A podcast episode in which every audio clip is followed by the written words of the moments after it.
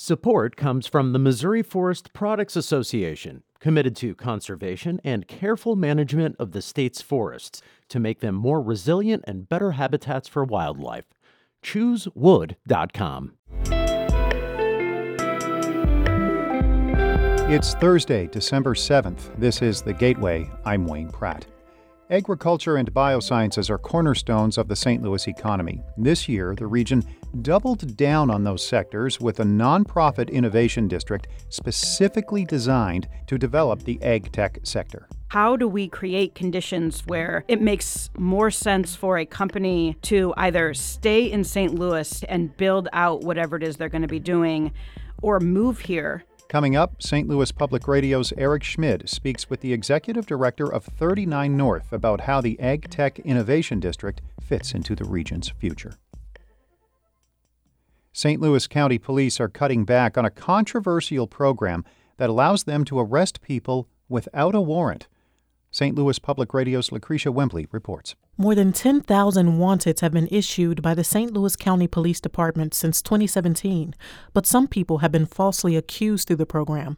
Maureen Hanlon is an attorney with the Arch City Defenders. St. Louis County puts essentially someone's name into a computer system, and then wholly unrelated municipalities are arresting individuals with no information or belief to justify the arrest at all. Hanlon was a guest on St. Louis on the Air. Last year, a federal appeals court criticized the Wanteds program as fraught with risk of violating the Constitution, but ultimately the courts deemed the program legal. The department says it takes great care when issuing Wanteds, which have dropped 30% from last year. I'm Lacretia Wimbley, St. Louis Public Radio. St. Louis Circuit Attorney Gabe Gore will run for a full term next year. Governor Mike Parson appointed Gore earlier this year to fill out the rest of Kim Gardner's term. Gore says he's made progress in hiring more attorneys and wading through a backlog of cases. He hopes Democratic voters in St. Louis will appreciate his role in stabilizing the office. And we are working towards achieving my vision of making the City of St. Louis Circuit Attorney's Office one of the highest performing prosecuting attorney's offices in the country. Gore has never been a political candidate. He'll have at least one opponent in the Democratic primary, defense attorney David Mueller. Senator Josh Hawley says he will vote against the defense spending bill and work to slow down the measure. The Missouri Republican says funding for people exposed to radiation is not in the final package. Hawley says on social media that leaving out the money is a major betrayal of thousands and thousands of Missourians. The funding comes from the Radiation Exposure Compensation Act, which will expire in June. It provides funding for people who have experienced health complications after likely exposure to radiation from U.S. government programs. Hawley has been pushing for a funding renewal. Washington University is asking a St. Louis Circuit Court judge to determine if Missouri Attorney General Andrew Bailey can obtain records of patients treated at its transgender clinic. The university says the information falls outside the scope of the state's false advertising law or federal privacy laws. St. Louis Public Radio's Sarah Fentem reports. Bailey has requested the university and workers turn over health records for patients treated at the Washington University Transgender Center. A former clinic worker earlier this year accused the university of rushing children and teens to treatment without proper medical and psychological screenings. University lawyers asked the court to clarify whether they should turn over health records, which the suit claims contain, quote, deeply personal information, unquote, WashU claims the request violates federal health privacy laws. The lawyers also say the requests are outside the scope of the state's false advertising law Bailey is using to investigate the clinic. In a statement, Bailey's office said the records were necessary to investigate whether the clinic exposed children to irresponsible treatment. I'm Sarah Fentem, St. Louis Public Radio. The U.S. Supreme Court will rule on a St. Louis case that could help better define employment discrimination. St. Louis Police Sergeant Jatonya Muldrow was transferred out of the department's intelligence division and replaced with a man. She sued, saying the move was discriminatory even though her pay, title, and hours all stayed the same. Department of Justice Attorney Amy Brown argued in front of the High Court yesterday that even without the changes, the move was discrimination. When an employment decision is made on the basis of a protected characteristic, that is the denial of equal treatment, and that's a harm that this court has recognized in many cases. Lower courts sided with the city, saying Muldrow did not adequately prove the reassignment was a disadvantage. A group of Cahokia Heights residents allege county government violated the Civil Rights Act. St. Louis Public Radio's Will Bauer reports they say the county did not provide enough federal COVID relief funding to fix faulty sewer and stormwater systems. Centerville Citizens for Change, a group of now Cahokia Heights residents, made their allegations in a recent complaint filed with the U.S. Treasury Department.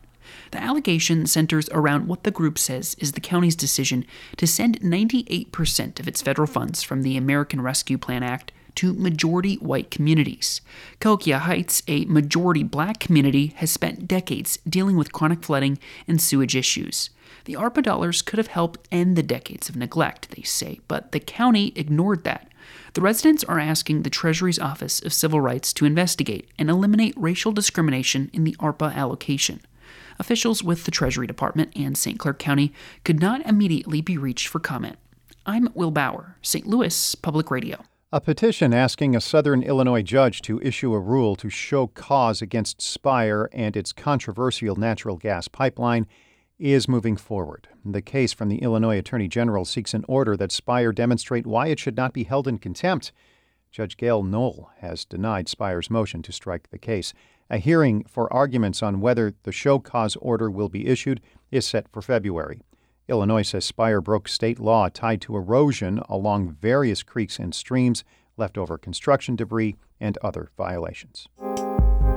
Hi there, it's Marissa Ann Lewis Thompson, your afternoon newscaster here at St. Louis Public Radio. Listener support is STLPR's largest source of revenue and makes podcasts like The Gateway possible. So show your support for regional news in the months to come by making a sustaining gift at stlpr.org. And thanks. St. Louis has a strong history in agriculture and biosciences. Those sectors received a boost this year when a nonprofit was formed to run the 39 North Ag Tech Innovation District. Executive Director Emily Lohse-Busch sat down with St. Louis Public Radio's Eric Schmid to discuss what this change brings to the region. The conversation begins with why a nonprofit is necessary. Coming out of the pandemic, there was a big question that was being asked among those who have been leading this effort, which is what should this ag tech innovation district be? And more importantly than that, should it be? Do we need this right now, right? And the results of that study came back with a resounding yes, this absolutely has a role to play. And the best way for it to play that role is going to be functioning as an independent entity you're getting into why this change is necessary. More specifically, like what what does it unlock for St. Yeah. Louis? Unlike some of the other tech sectors where we are developing a leadership role, we've been leaders in ag for decades. So it allows us to look at what are the underleveraged assets that we have, whether it's human assets, people coming out of our big companies, whether it's facilities, expertise, science, and how do we create conditions where it makes more sense for a company to either stay in St. Louis and build out whatever it is they're going to be doing or move here if they want to do something related to ag tech and that we're first to come to everybody's mind you mentioned how St. Louis is a leader in this space. We have a built up biosciences and agriculture landscape with BioSTL, Bayer, Bunge, Danforth Center. I guess, can you put a finer point on the way that 39 North fits into that and elevates that?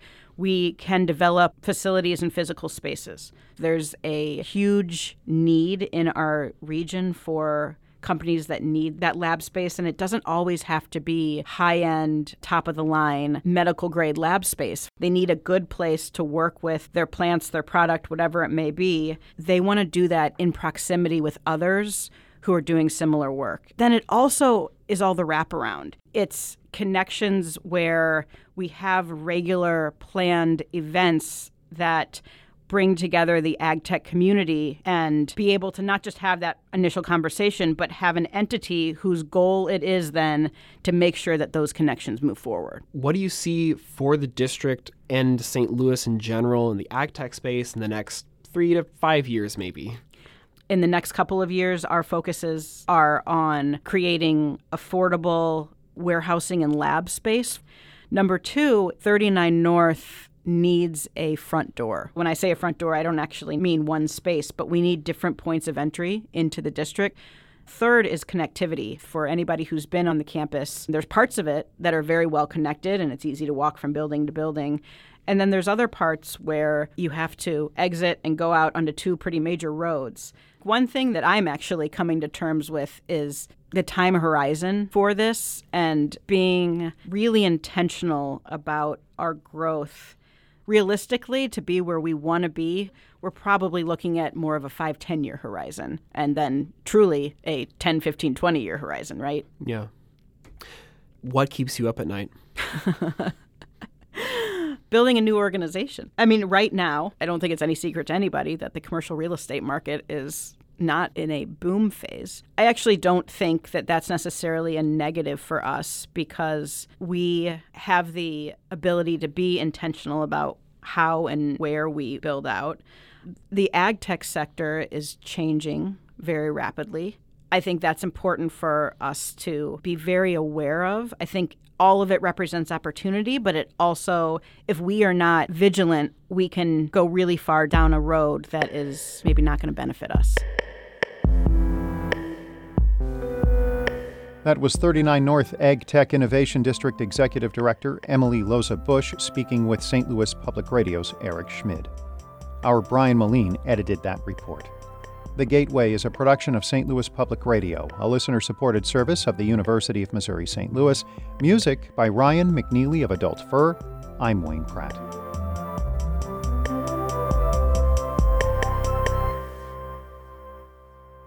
Support comes from Mosby Building Arts, a design build company committed to remodeling the right way. Visit callmosby.com to get project inspiration for any room of your house.